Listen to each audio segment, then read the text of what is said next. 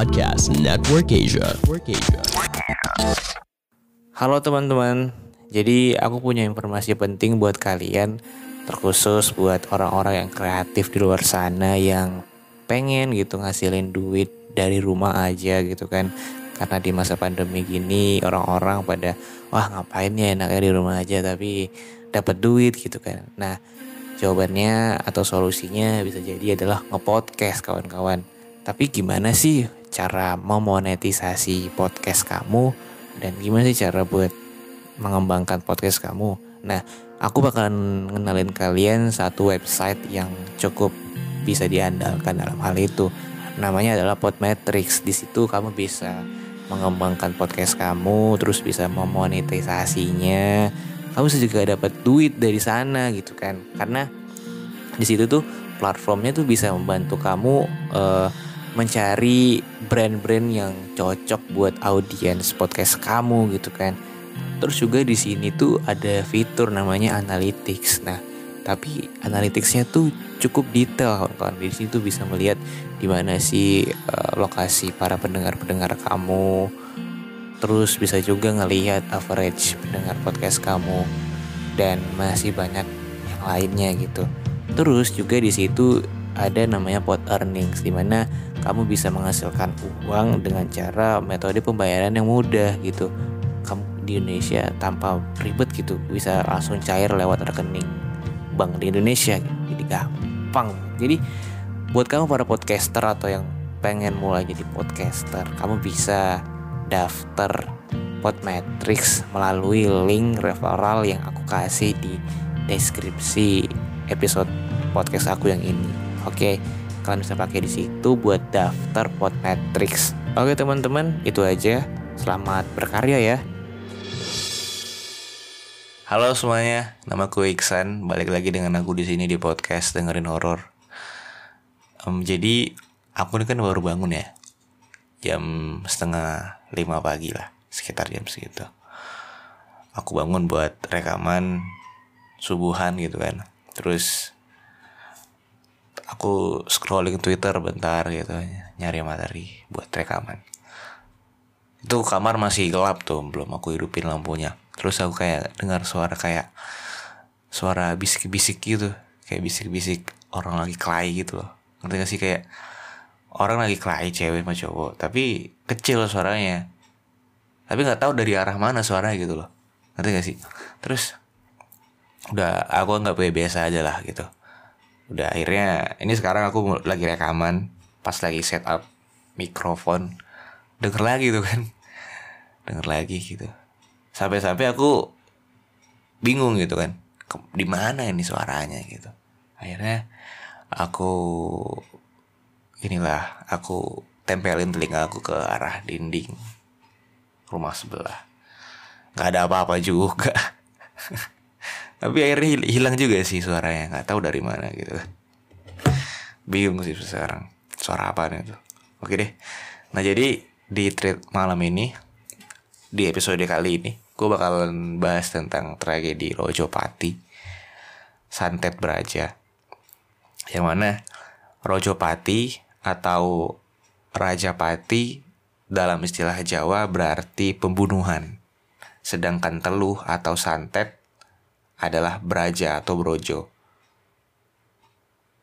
Dalam bahasa Sanskerta disebut Halilintar. Oh jadi Rojopati ini pembunuhan. Kalau Brojo atau Braja ini artinya petir atau halilintar.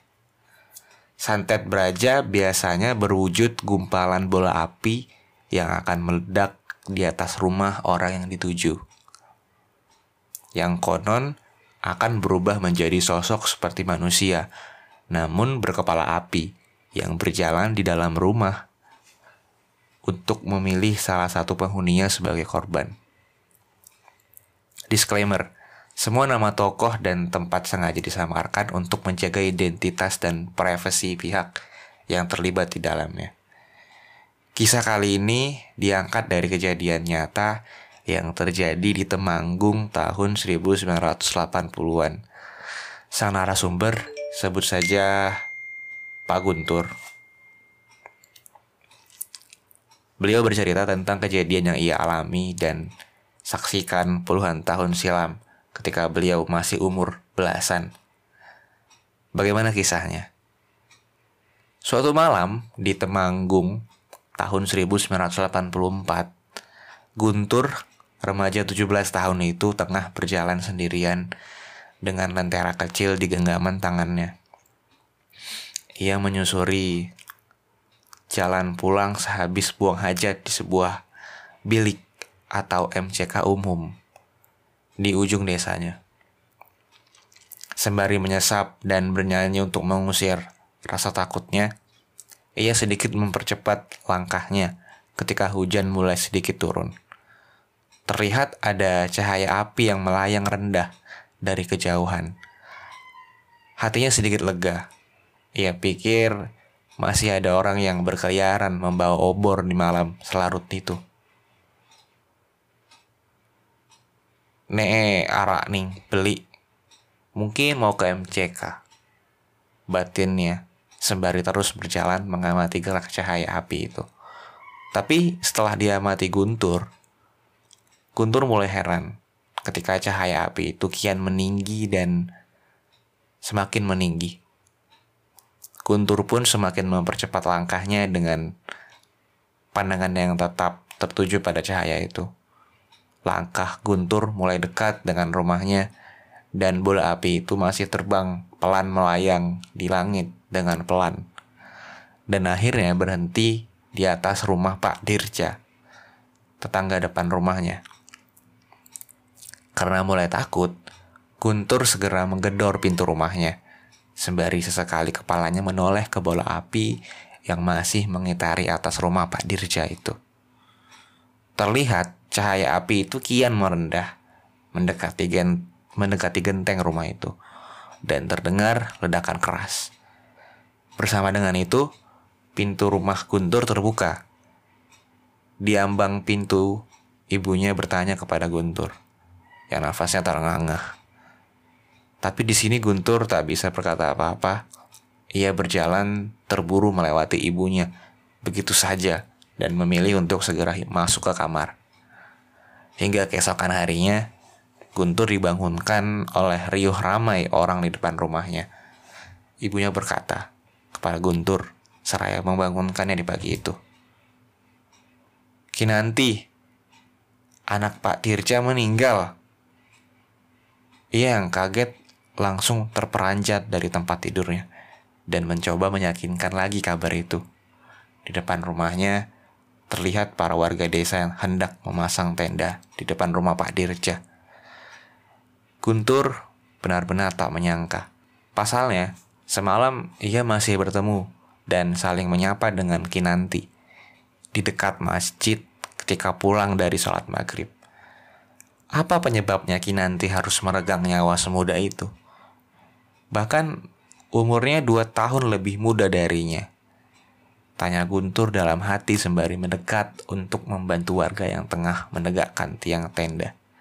Hari pun berlalu, kematian Kinanti yang mendadak dan tanpa sebab itu mulai menjadi buah bibir di desanya. Bok Rubiah, salah satu kerabat Pak Dirja yang waktu itu ikut memandikan jasad Kinanti. Berujar kalau dia melihat tanda gosong di telapak tangan dan punggung Kinanti. Warga mulai menduga-duga perihal kematiannya. Teluh menjadi dugaan kuat para warga desa. Pasalnya, Pak Dirja baru saja memenangkan pemilihan kades kala itu. Kepala desa. Dugaan itu diperkuat lagi oleh karena Pak Dirja adalah calon termuda di pemilihan itu dan lawannya adalah seorang petahana dan priai sepuh terkaya di desa itu. Bisa dibilang Pak Dirja ini adalah kuda hitam di pemilihan itu.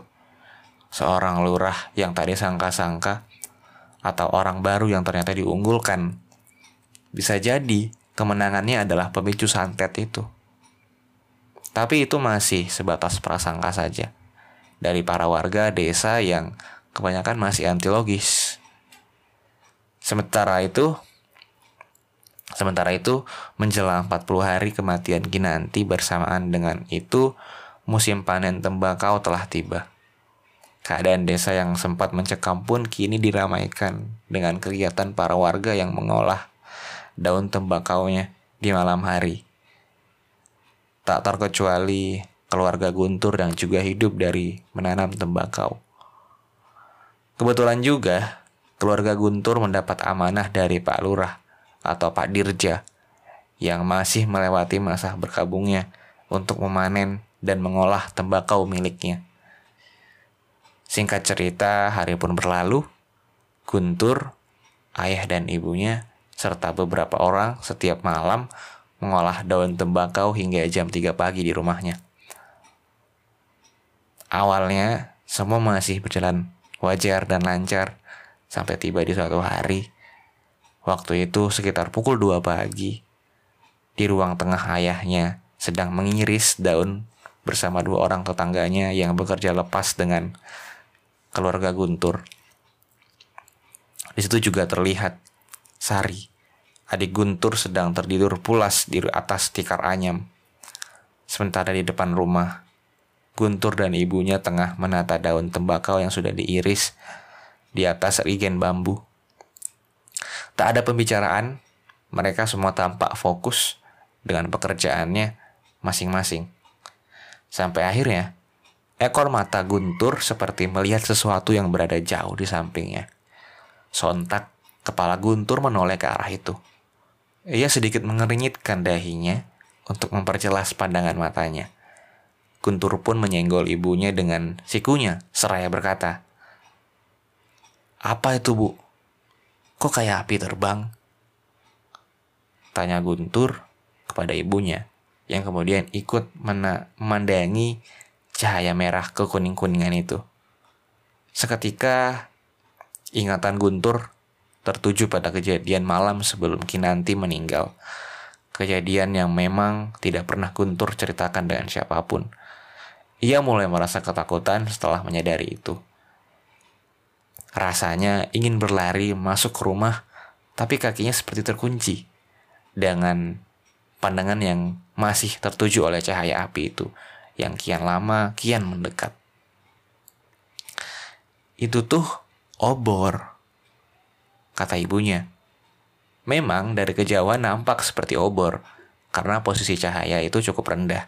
Cahaya api itu semakin mendekat, berjalan ke arah rumah Guntur, terbang rendah setinggi pundak orang dewasa. Guntur dan ibunya masih masih mengamati cahaya api itu. Dalam ketakutannya, Tumbul berharap itu benar-benar obor. Seperti yang dikatakan ibunya. Tapi bagaimana rasanya mereka ketika setelah dalam jarak pandang terdekat Ternyata cahaya api itu bukanlah berasal dari sebuah obor, melainkan kepala manusia yang terbakar api, lengkap dengan tubuhnya yang berjalan. Sosok itu pun kian berjalan mendekat. Di sini ibu Guntur sepertinya sadar akan hal itu dan mulai memegang erat lengan anaknya. Mata mereka seperti terhipnotis untuk selalu memandangi sosok itu. Hingga akhirnya sosok itu berhenti dan berdiri tepat di depan Guntur dan ibunya. Posisinya membelakangi dan beberapa saat kemudian sosok itu berubah menjadi kumpalan api dan terbang mengitari genting rumah Pak Dirja. Dan tak selang beberapa lama, bola api itu pun meledak menghantam genting rumah Pak Dirja. Ayah Guntur dan dua orang pekerja yang mendengarnya pun ikut keluar memeriksa.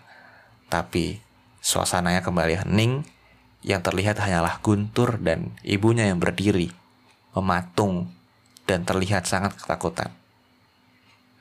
Singkat cerita, benar saja, keesokan harinya, tersiar kabar Bu Wening, istri Pak Dirja, meninggal dunia. Kurang lebih, keadaan terakhirnya sama, punggung dan telapak tangannya gosong meninggalnya Pak meninggalnya istri Pak Dirja ini tentu semakin menguatkan dugaan warga tentang santet itu. Terlebih lagi dua pekerja lapas, dua pekerja lepas di rumah Guntur yang mendapat cerita semalam mulai menceritakan tentang ledakan itu dan apa yang dilihat oleh Guntur dan ibunya. Das geni. Warga menyebutnya das geni. Pasca kematian Bu Wening, dua mantan lawan Pak Dirja sewaktu pemilihan lurah mulai berdatangan untuk melakukan pendekatan. Mungkin mereka tak ingin semua ini menjadi fitnah karena kabar santet itu sudah menyebar luas, menyebar luas di seluruh kelurahan dan menjadi buah bibir. Tentu mereka juga tidak mau menjadi pihak yang tertuduh. Sebut saja Pak Kromo, sang petahana yang menjadi salah satu lawannya. Dulu berani bersumpah bahwa dengan nyawa keluarganya, bahwa bukan dia pelakunya.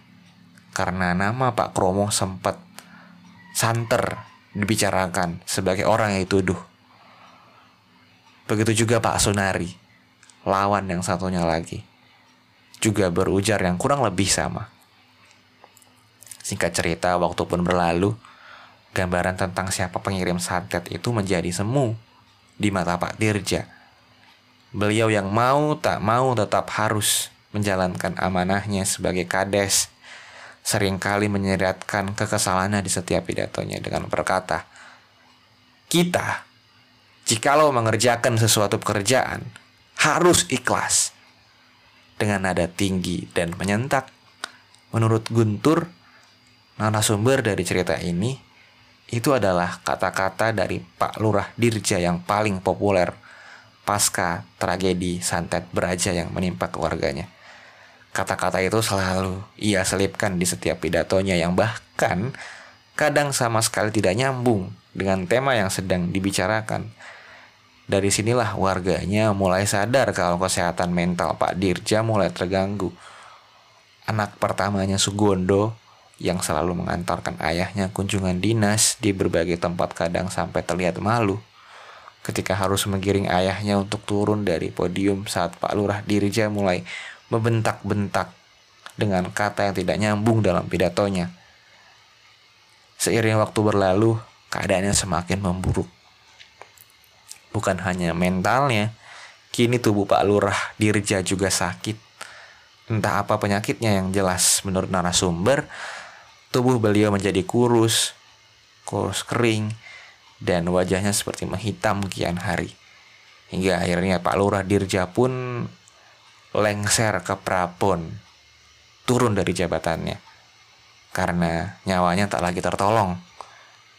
Dugaan santet ini kembali menguat ketika Sugondo anaknya berujar melihat Das Geni di ambang pintu.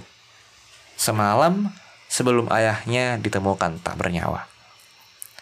Sugondo yang menyadari ketidakwajaran ini memutuskan untuk menyelamatkan diri.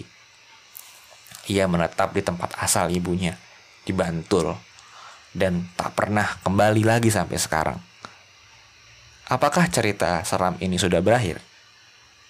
Belum, karena rumah lurah Dirja pasca tragedi santet itu berubah menjadi rumah angker dan mematikan.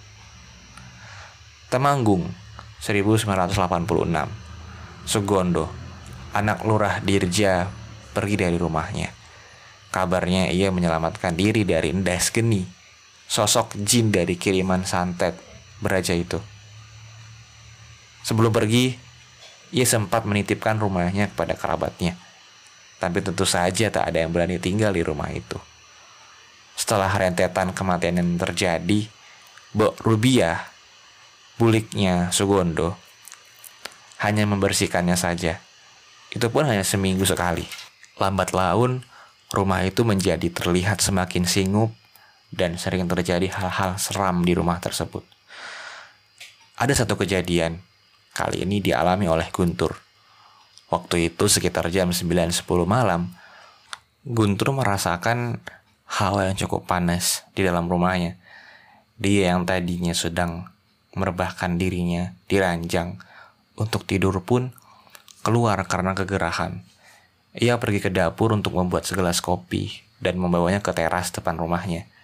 Ia duduk sembari melinting daun tembakau, namun Sesekali matanya selalu melirik ke arah rumah Pak Dirja. yang hanya diterangi lampu 5 watt di bagian depan terasnya itu. Dihisapnya tembakau yang telah dibakarnya, diteruskan dengan sesapan kopi manisnya. Lagi-lagi, matanya selalu memandang arah rumah yang kini berpenghuni itu. Ah, biarlah, kata Guntur seraya mengibas-ngibaskan kerah bajunya karena kegerahan. Suasana malam itu nampak sangat sepi. Memang wajar, di desanya keadaannya selalu sepi begini setelah Isya. Tapi ada yang aneh ketika Guntur mencium seperti bau sesuatu yang terbakar. Bau hangus yang cukup menusuk di hidungnya. Ia menoleh ke kanan dan ke kiri mencari dari mana bau itu berasal. Tapi tiba-tiba terdengar suara pintu yang terbuka.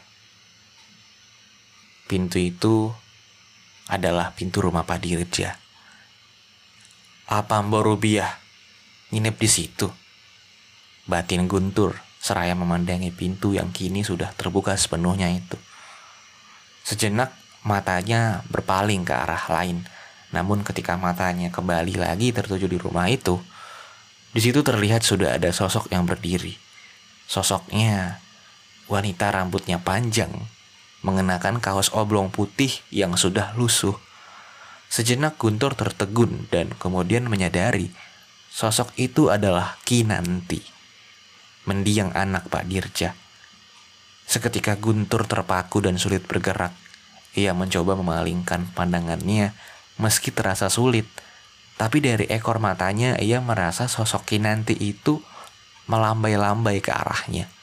Hingga akhirnya Guntur berhasil meranjak dari tempat duduknya dan berlari masuk ke dalam rumahnya seraya berteriak. Ma! Teriakan itu nampaknya membangunkan ayahnya yang kemudian datang menghampiri Guntur dan menanyakan apa yang terjadi. Dengan gagap, Guntur hanya bisa berkata, Kinanti, Ki Kinanti. Seraya mengarahkan jari telunjuknya ke arah teras depan rumahnya. Melihat itu, ayahnya pun keluar untuk memeriksa. Dan beberapa saat kemudian, Terdengar pintu rumahnya yang ditutup dengan keras disusul dengan langkah ayah Guntur yang terburu-buru. Wajahnya panik. Nampaknya ia juga melihat sesuatu. Ibunya yang juga terbangun karena mendengar keributan ini bertanya, "Ada apa?" Namun ayah Guntur segera mengajaknya masuk ke kamar, begitu juga Guntur yang juga ikut masuk ke kamarnya. Di kamar Guntur yang masih ketakutan, seakan tak percaya dengan apa yang dilihatnya tadi. Kinanti yang sudah bertahun-tahun lalu meninggal, tapi tadi menampakkan dirinya. Singkat cerita hari pun berlalu, Guntur tak serta-merta bisa melupakan kejadian malam itu. Tiba lagi di suatu malam, pintu rumah Guntur digedor-gedor. Terdengar suara lelaki minta tolong.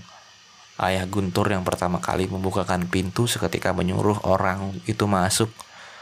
Orang itu adalah Pak Gombloh, pedagang nasi goreng, pikulan yang sering berjualan keliling di desa tersebut. Di situ Pak Gombloh nampak ketakutan.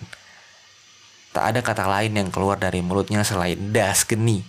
Das geni. Nampaknya ia melihat sesuatu.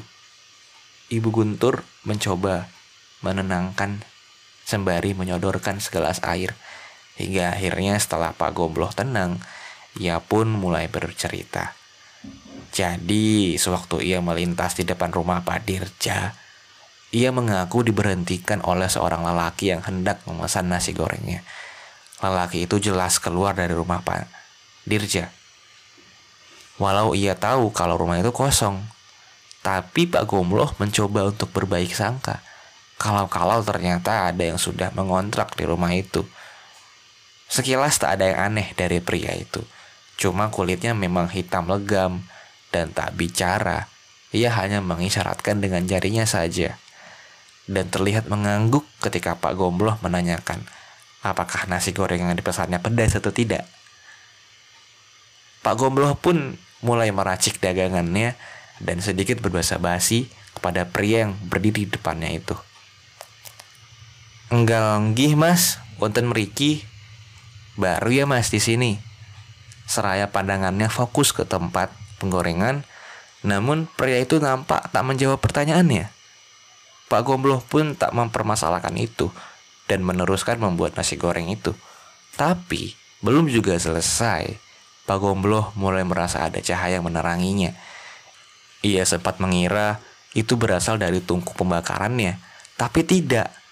Karena ketika ia mendongakkan kepalanya, cahaya itu berasal dari kepala pria yang berada di depannya.